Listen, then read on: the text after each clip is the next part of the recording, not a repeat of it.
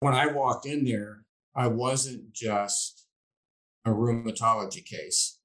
I was somebody that she cared about, and she noticed that I had a slight, very slight limp, and and it went from there. That's Steve Hodges, a member of the Duke Health Patient and Family Advisory Council. This is Voices of Duke Health. I'm Dr. Carrie Adair.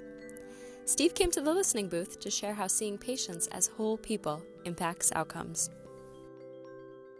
But all of my medical care is at Duke.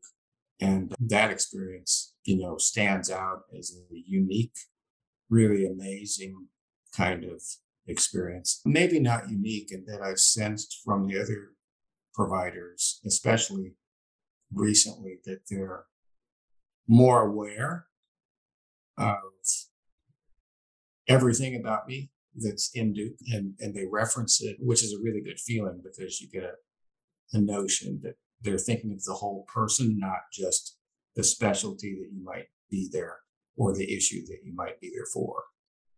I love that. So I'm wondering if we can start even before that first appointment that you had.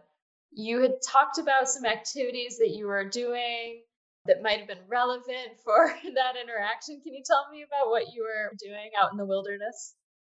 Oh, sure. So, my family has had an annual pheasant hunt in South Dakota since roughly 1958. Um, most people that know me can't put me together with the idea of hunting. So it's more of a reunion than anything else because I'm not a very good shot. But that's the context. And what happened one day was we were all hunting in what we call the slough, which is a giant field of mostly weeds and cattails and grass that can grow eight feet tall based upon the weather. And the bottom of it collects water. We hunt around the edges of it and in the middle of it insofar as we can go without waders. There are lots of animals there. Hopefully, we find some pheasant, but there are also badgers. You don't see them very often, but they're there and they dig holes. So I was walking along holding my firearm, and my left leg went into a badger hole that I didn't see. And it stuck. The hole was just perfectly sized, and my boot stuck in there. And rather than set down my firearm in the cattails and the weeds, I jumped to try and get my foot out of there. And in the process, and I didn't know it until some days later, I snapped my quadriceps tendons completely. And I'm in pretty good shape. So I really didn't think it was anything more than some bad tendon problems, which it was but I snapped them completely off. And I was hobbling around, taking just some NSAIDs and that kind of thing for it. I could walk just fine. I guess the other muscles were were taking over. But I went for a regular visit to Dr. Jennifer Rogers, my rheumatologist. And she noticed as I walked over to the exam table that I had a slight limp. And she said, What's that about? And I described what had happened and that it seemed like it was getting better. And I had seen a physical therapist that we know who said, Yeah, it's a tendon problem. You'd probably be just fine. And she said, Well, you know, just in case. So she had me do a couple of exercises, one of which is from a sitting position to raise my leg. And I couldn't do it at all. And she said, We need to have this looked at. Can you give me just a minute? And she left the exam room and uh, and came back a few minutes later and said, "I have an appointment for you this afternoon at Duke Orthopedics on Page Road.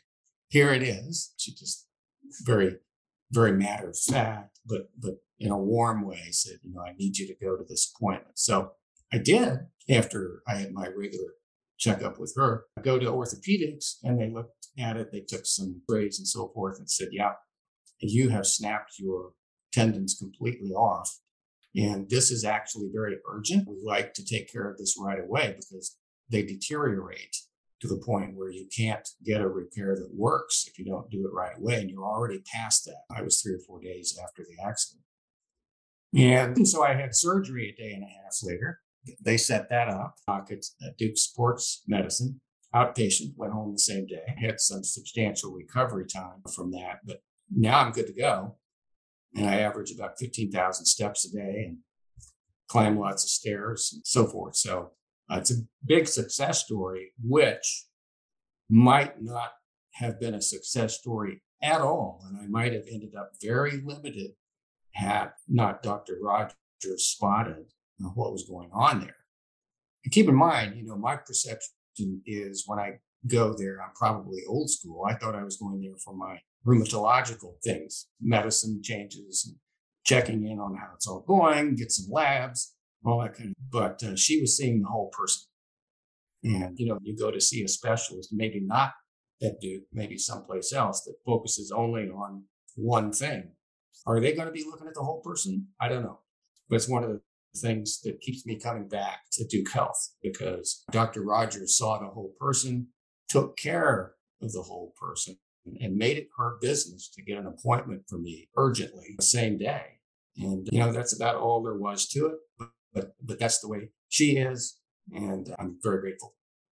Wow, that is an incredible story. So, when you think of this kind of catch, this good catch, what emotions and thoughts do you have? A really warm spot in my heart for Dr. Uh, Rogers. Um, and in, in, the succeeding appointments, uh, just I've paid more attention to Dr. Rogers as a person. And I, I really, you know, we don't have a personal relationship to speak of as professional, but I have warm thoughts about her and hope she does well